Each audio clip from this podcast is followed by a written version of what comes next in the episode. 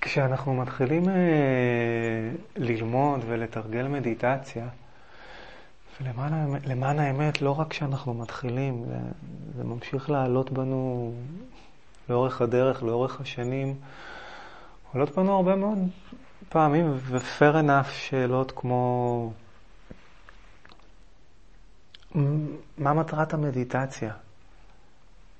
בשביל מה זה טוב? מה יצא לנו מזה? למה בכלל אנחנו עושים את זה? ואלה שאלות לגיטימיות לחלוטין, שאלות טובות שאפשר לפעמים לדבר ולתת עליהן את הדעת. ופה בזמן אני רוצה עכשיו, וזה מאוד מאוד חשוב, דווקא עכשיו, במקום שבו אנחנו נמצאים, ממש ממש בהתחלת הדרך, לעצור רגע עם שאלות כאלה,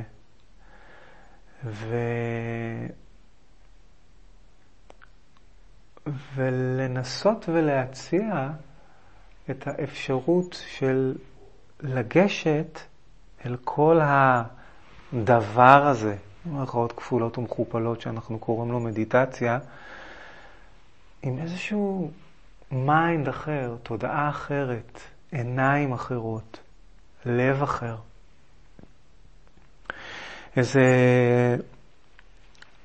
חבר שלי סיפר לי, הוא עשה קורס בנדלן, ובתחילת הקורס אמרו להם שכשרוצים לרכוש נכס נדלני יש 3 דברים חשובים. מישהו מכיר את זה? 3 דברים חשובים בנדלן. מיקום, מיקום ומיקום.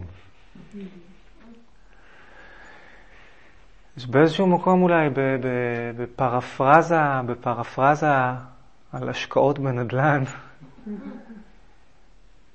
הייתי אומר על מדיטציה, שאפשר להגיד, זה לא כל האמת וכל התמונה, אבל אפשר גם להגיד, יש לזה ערך פרקטי, שיש 3 דברים חשובים במדיטציה. גישה, גישה וגישה. הדרך שבה אנחנו ניגשים אל המדיטציה, ולמען האמת אל כל דבר בחיים, היא כבר בתוך הגישה, בתוך הדרך שבה אנחנו ניגשים, יש כבר את המכחול שצובע ומשפיע בעצם על מה שקורה, על מה שאנחנו רואים ועל מה שקורה. המדיטציה כחלק משמעותי, אבל כמו שציינו במפגש שעבר, ממש ממש לא כל, חלק מהדהרמה, חלק מהחוכמה הבודהיסטית, מנסה לטלטל משהו, מנסה לזמן אותנו לאיזושהי אפשרות של להסתכל על הדברים אחרת, לגשת אליהם ממקום אחר, לראות אותם ממקום אחר. וכאשר אנחנו לא רק ניגשים אל המדיטציה, כמו שאולי קורה לנו באופן טבעי, אנחנו לא יכולים לגשת אליה, אלא מתוך מה שאנחנו מכירים, מתוך ההרגלים שלנו, דפוסי החשיבה, דפוסי ההתמודדות. אבל כאשר אנחנו גם קונים את זה, וחושבים שהנה אנחנו באים כאן לעשות את מה שאנחנו רגילים לעשות עם כל מיני טכניקות, או כל מיני לימודים שמציעים לנו חיים משופרים, או להשתפר, או לרכוש איזושהי מיומנות כזאת או אחרת, אנחנו כבר בתחילת הדרך מטווים את עצמנו לאיזשהו כיוון, אפשר אולי ליהנות מחלק מהדברים שהמיומנויות שקשורות למדיטציה יכולות להקנות לנו. אבל פה בזמן אנחנו לא נשארים עם כל רוחב היריעה. אני רוצה במהלך הערב הזה להתעכב, ובדפים שלפניכם העליתי על הדף 6 נקודות לתת עליהם את הדעת. אז הנקודה הראשונה, כפי שאתם רואים, גם אתם רואים, לקחתי דפים די ריקים ושיהיה כתוב באותיות מאוד גדולות, אי שאפתנות. מילים שהרבה מאוד פעמים לאנשים, בעיקר בחברה שלנו, מעוררים, מה? מה זאת אומרת?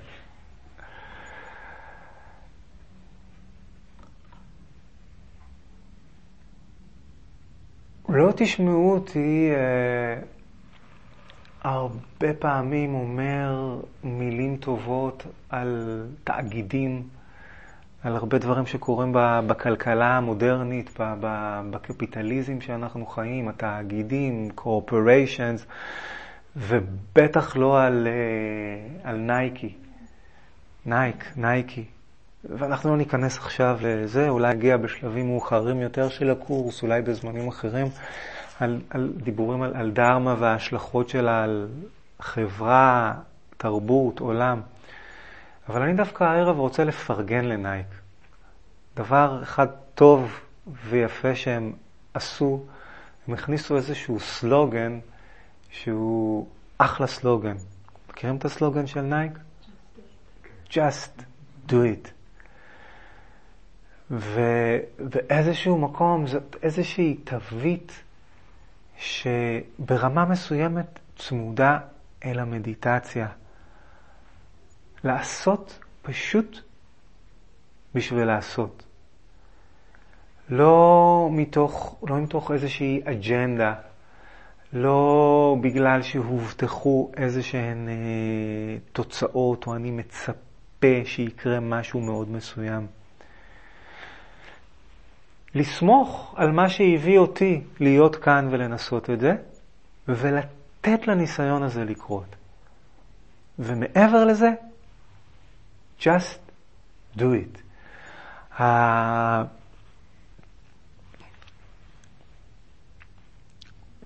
אנחנו חיים בחברה ובתרבות שהן כל כך מהודקות חזק עם מקומות של שאפתנות ואמביציה ומוטיבציה,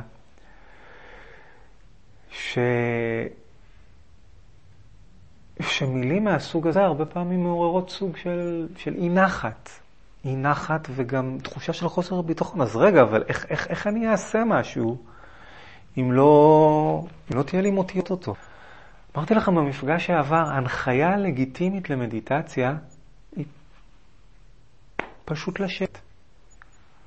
זאת לא ההנחיה, למרות שכרגע זאת הנחיה שהיא יותר ויותר נוכחת. במהלך הקורס הזה אנחנו גם נבדוק דרכים אחרות לדבר על מדיטציה, ויהיו בהן הנחיות שהן יותר מפורטות ויותר תומכות. אבל בו בזמן עדיין הנחיות המדיטציה הן מאוד מאוד מינימליסטיות. הם פחות להגיד לנו או לכוון מה לעשות, והם יותר לעזור לנו בלהיות בנחת או בשקט עם הלא לעשות.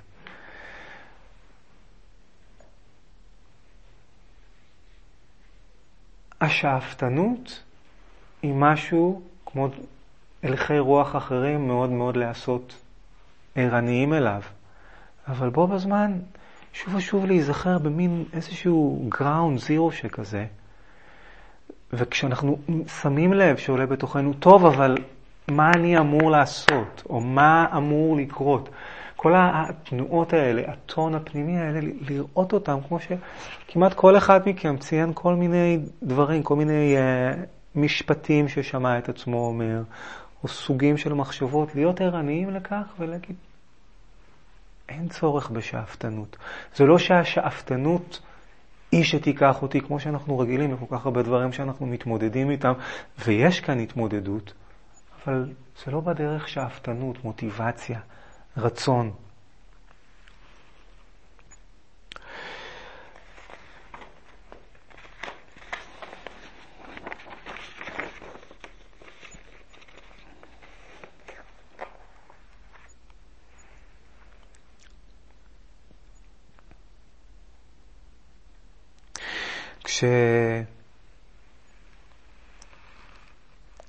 כשאנחנו נוסעים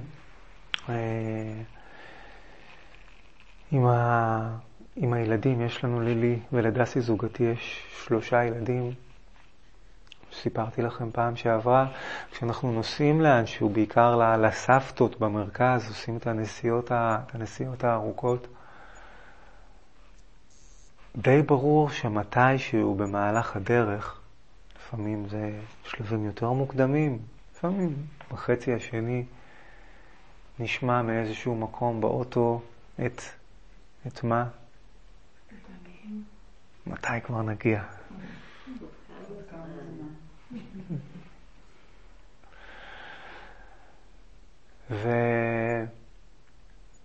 וכן, גם אם יש לנו את איזושהי נכונות ואת המקום אומרים, אוקיי, אני לא שאפתן, אני לא שואף פה לזה, אני לא מסמן מטרה ומנסה להרגיש רגוע או ממוקד או מבין או בהיר. אני מבין, אוקיי, זה מעבר לאיזשהן מטרות שהמיינד שלי מייצר, אבל עדיין הרבה פעמים עולם בפנים. טוב, אבל מתי כבר יקרה משהו? זה יכול להיות שזה כל מה שזה? לשבת והגוף וכן, כאבים, אז אולי עוברים קצת, אבל תחושות גופניות וצלילים ומחשבות, מה, אין איזשהו זמן כזה שאין מחשבות? מישהו אמר, היה איזשהו ריק כזה. כן, אני מדבר על המקום הזה של סבלנות. וסבלנות, כמו כל דבר מהדברים האלה שקשורים לגישה, זה לא משהו שאנחנו יכולים לעשות אותו. זה לא שאני יכול להחליט, טוב, עכשיו אני אהיה סבלני. אבל בו בזמן להיזכר שזהו ערך שיש לו הרבה מאוד משמעות, עוזר לתהליך הטבעי שהמדיטציה, זה פשוט קורה בתוך המדיטציה. בתוך התרגול המדיטטיבי, זהו תהליך מאוד טבעי שהסבלנות מתפתחת. אבל בו בזמן, בתוך כך, הבהירות לגבי כך שסבלנות כערך יש לה משמעות, וכאשר אני נעשה ערני אל חוסר סבלנות, בדיוק כמו עם מחשבה שעולה, אין צורך להתנגד לה, אין צורך לכעוס על עצם זה שזה קורה, אבל בו בזמן, כמו שתיארת קודם הדס עם השיפוטיות, לא לשפוט אותה, אז להיות סבלני אל חוסר הסבלנות. אל תוכה אפשר להביא את המקום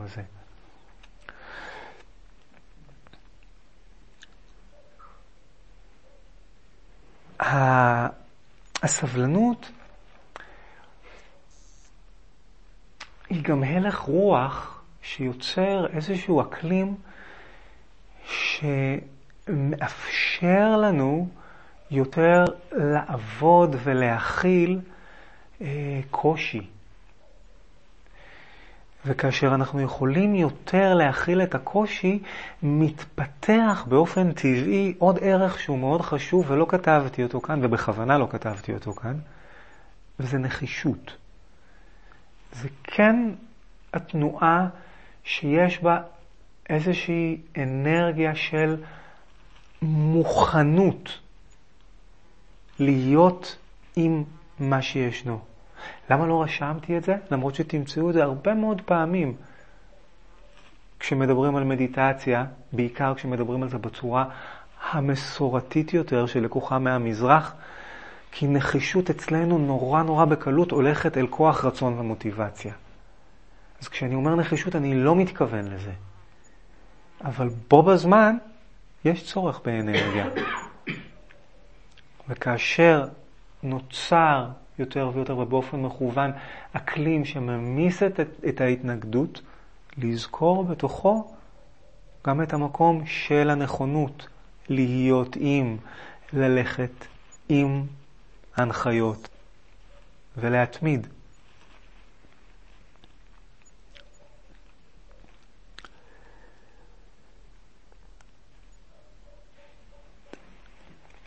הנקודה השלישית, פשטות, סימפליסיטי, הרבה מאוד פעמים אני מוצא שנורא נורא קשה לדבר עליה, ושהמילים יש להם הרבה פעמים את איזושהי יכולת כמו אפילו להסתיר אותה. המדיטציה, ואני עדיין כן, כמו שאתם מבינים, ינסה לדבר עליה, ינסה להזכיר אותה, ינסה לשתול אותה לפחות ב-back of the mind של כולנו. המדיטציה היא אומנות מאוד מאוד פשוטה. להיות נוכח, להיות עם, לשים לב, לשים לב לנשימה, לשים לב לתחושות הגוף. אולי מילות אזהרה, אני אזהיר אותך. זה לא הולך להיות הרבה יותר רחוק מזה. ההנחיות לא הולכות לדבר על איזה שהם דברים נשגבים, אקסטטיים או רחוקים. ההנחיות הן מאוד מאוד פשוטות. המדיטציה היא אומנות מאוד מאוד פשוטה. ובו בזמן, כמו שאני חושב שכולכם רואים כבר פרקי הזמן הקצרים שאנחנו יושבים, כמו שעולים מדברים שאתם אומרים, היא מאוד פשוטה, אבל היא לא קל. הפשטות הזאת היא לא קלה.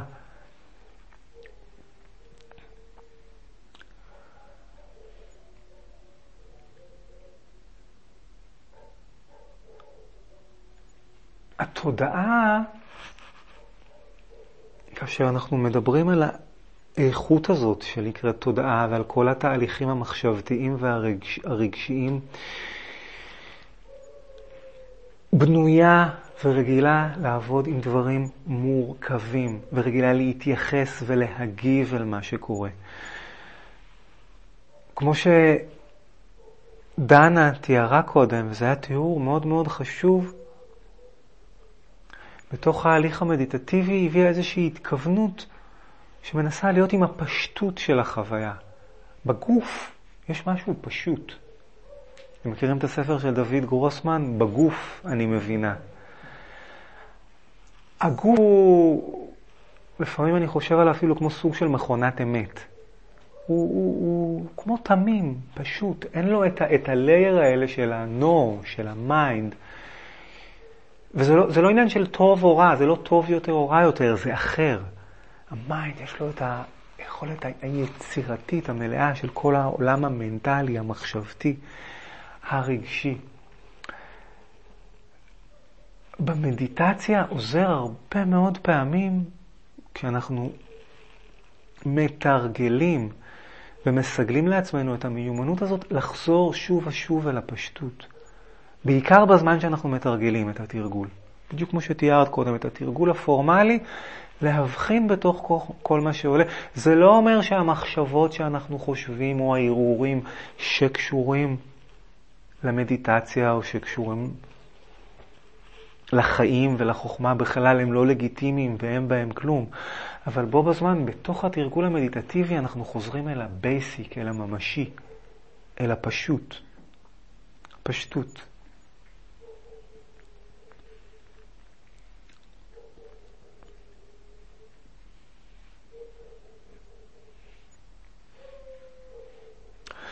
סקרנות. בשפה הקלאסית של התרגול קוראים לזה beginner's mind. יש ספר כזה של מאסטר הזן, סוזוקי רושי, שהביא בעצם בשנות 60, תחילת שנות ה-70, את הבודהיזם למערב, לארצות הברית. יש לו ספר נפלא שקוראים לו Zen Mind, Beginner's Mind. תודעה של מתחיל, תודעה של תינוק. והאיכות שבעצם מדובר בה שם, בעיקר על האיכות הזאת של סקרנות. אם מישהו נותן, כל אחד מאיתנו נותן לי את זה, אני לוקח אותו ואומר, מקל עם בד. מעניין. מה הלאה? מה קורה? מה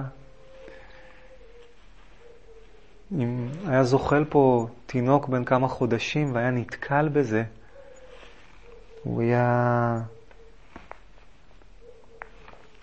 גלגל, לוחץ, מרים, מה? מכניס לפה, תואם את הטעם, דופק אולי, מוציא את הצליל, דופק אולי גם על הראש של מישהו.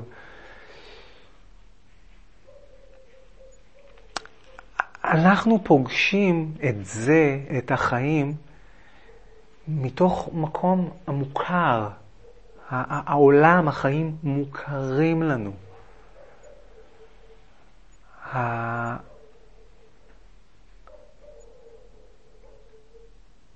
המילה, הקונספט שעולה לנו כלפי הדברים, אנחנו מזהים בין הקונספט, בין הרעיון, לבין המפגש המאוד ממשי וחי שיש לנו כל רגע ורגע עם החיים. רכיב מאוד מאוד מהותי במדיטציה, שמסתרג עם הרכיבים האחרים של הגישה, הוא הרכיב של הסקרנות. כל רגע שקורה הוא רגע מלא של חיים. לא משנה מה החוויה שאנחנו חווים ברגע הזה, הקצוץ בברך, השמיעה של איזושהי צליל של נביחה או נשימה, הם חד פעמיים.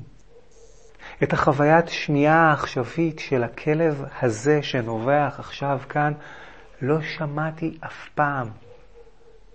ואני לא אשמע אותה יותר לעולם. כי הנביחה הבאה שלו היא נביחה אחרת. השכבות הגסות של המים, דמות, מה, תשמע, זה אותו דבר, זה אותו צליל. זו אותה נשימה. זו אותה קרירות. החיים מסתדרים לנו במין ספריות כאלה של רעיונות ושל קונספטים. רכיב מאוד מאוד משמעותי שאנחנו מביאים, מוזמנים להביא אל המדיטציה, בדרך המדיטציה אל החיים, הוא המקום של החד פעמיות והסקרנות. הסקרנות לפגוש כל חוויה, מה שנוכח עכשיו.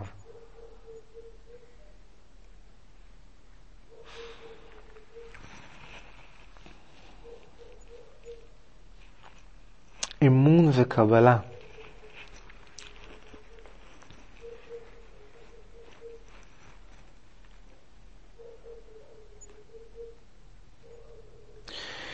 למה אני מתכוון כשאני אומר אמון? טוב, אולי אני אתחיל. בדיוק בבוקר קיבלתי מייל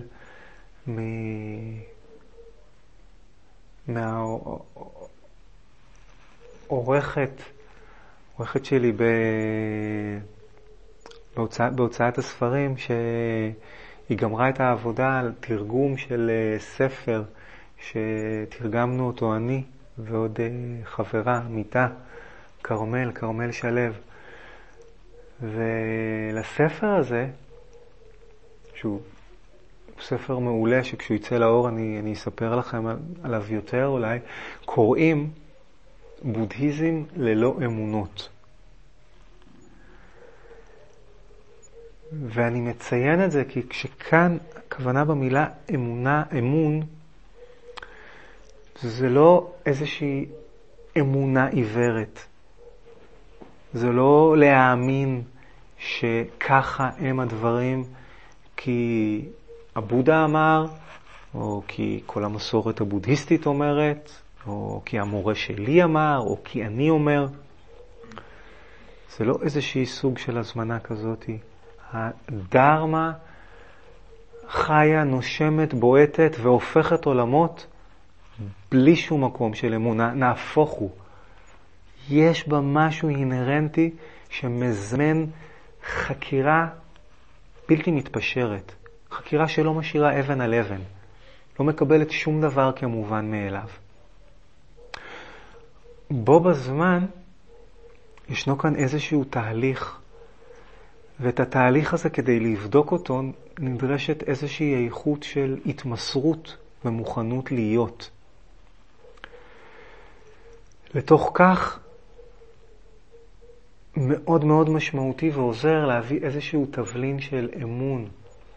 ישנם מקומות מסוימים בעידן החדש שמשתמשים בביטוי trust the process. לתת אמון בתהליך שאנחנו רוצים להיות בו. במובן יותר עמוק, הייתי אומר, לתת אמון בעצמנו שאנחנו יכולים לחוות את החוויה כמו שהיא. בסופו של דבר זה מה שאנחנו מוזמנים אליו, לפגוש את מה שקורה. אנחנו בדרך כלל לא פוגשים את מה שקורה. אנחנו רואים את מה שקורה מאחורי מסכות של רעיונות ושיפוטים והרגלים. וכאשר אנחנו מתחילים לנסות לפגוש אותו, אנחנו הרבה פעמים מוצאים את עצמנו מאותגרים. לתת אמון הוא בתוך המקום הזה שאנחנו יכולים, שזה אפשרי. ושהתהליך הזה קורה, אפשר לתת בו אמון. זה לא שאנחנו צריכים להזיז ערים ולהתאמץ בצורה מאוד חזקה. אנחנו צריכים להיות נכונים להיות בו.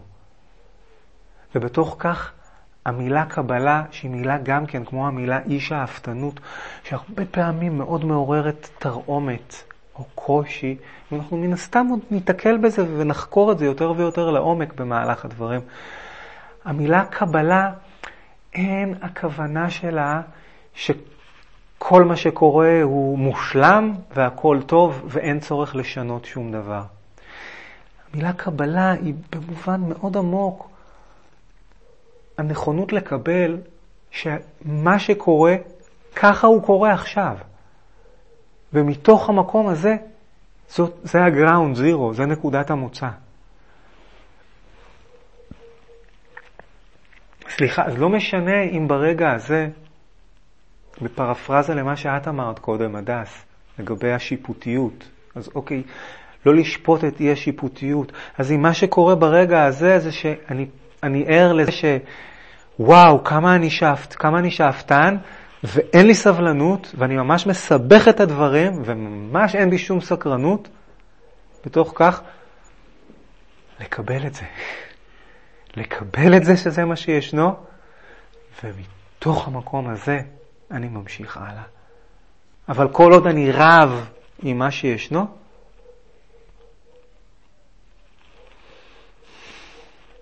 ואל תדאגו, מה שאנחנו נמשיך לשים לב כל הזמן, זה כמה אנחנו רבים ממה שישנו. בשביל זה אנחנו כאן.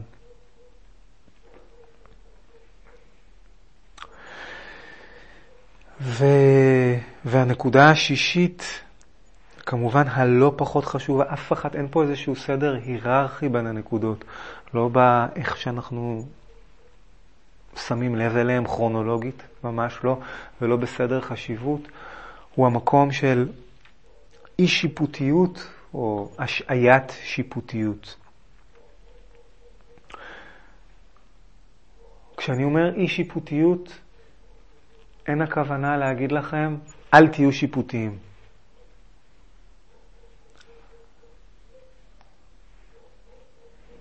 אמרו לי את זה שנים, והתחלה אנשים שאני מאוד מעריך, והיה לי אמון במה שהם אומרים, ואחר כך במהלך הזמן גם יותר ויותר להסתכל ולחקור את החיים. ראיתי כמה שבאמת כן, שיפוטיות זה משהו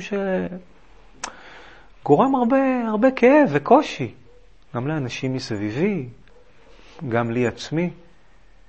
אבל פה בזמן זה לא איזשהו כפתור שלוחצים עליו, הבנתי, להיות שיפוטי זה לא טוב, אז אני מפסיק להיות שיפוטי.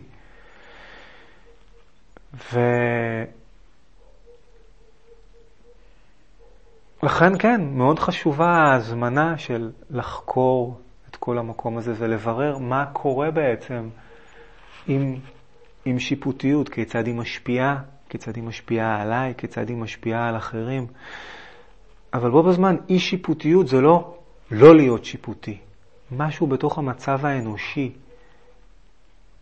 בין אם תלכו על, אפילו רק על הביוגרפיה שלנו, אנחנו חיים בעידן פסיכולוגיסטי שמאוד רואים את הדברים דרך הסיפור האישי והכרונולוגיה והבית והבית ספר וההורים.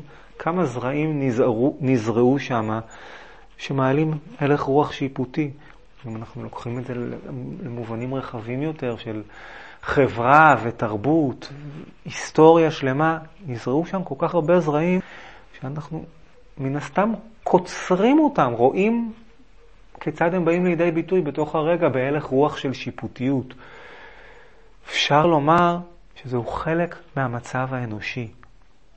אבל מה שמשמעותי, ומה שאנחנו מביאים בתוך התרגול, הוא לעשות ערניים אל הלך הרוח השיפוטי, ולזכור את ההתכוונות הזאת של אי שיפוטיות. מתוך ההתכוונות הזאת אנחנו גם רואים זרעים עכשיו, שבעתיד, אפשר אף פעם לדעת באיזה עתיד ובאיזה מרחק, יקטינו את כמות הפירות של השיפוטיות שאנחנו קוצרים, וגם העירנות לכך, מתוך ההתכוונות הזאת מאפשרת לנו, כמו שהדס אמרה קודם, שיפוטיות.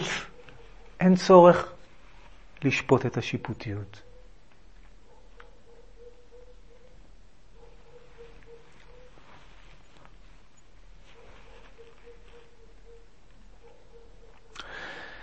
אז אלה הנקודות שרציתי לגעת בהן ולזכור אותן הערב. אי שאפתנות, סבלנות, פשטות, סקרנות, beginner's mind, אמון וקבלה ואי שיפוטיות.